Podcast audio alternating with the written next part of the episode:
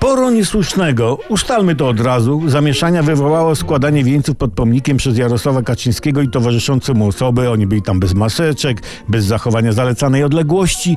No i późniejsza wizyta prezesa PiS na zamkniętym dla innych cmentarzu powązkowskim. Szef Związku Zawodowego Policjantów po tych uroczystościach pod pomnikiem zapytał, co teraz mamy mówić ludziom podczas interwencji? A co? No trzeba mówić jak jest. Jak ktoś niezorientowany, z azymutem moralnym, umoczonym w szambie zaprzaństwa, zapyta, dlaczego na przykład policja nie interweniowała, to należy odpowiedzieć, że nie miała czasu, gdyż ochraniała uroczystość. Na pytanie, dlaczego prezes wjechał na zamknięte powązki, mówimy, wjechał, bo mu otworzono te powązki.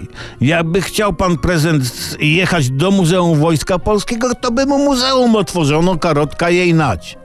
Co jeszcze mówię ludziom? Że prezes wyszedł na miasto ze swoimi ludźmi, żeby wystraszyć wirusa, żeby dodać ludziom otuchy, żeby im powiedzieć: patrzcie.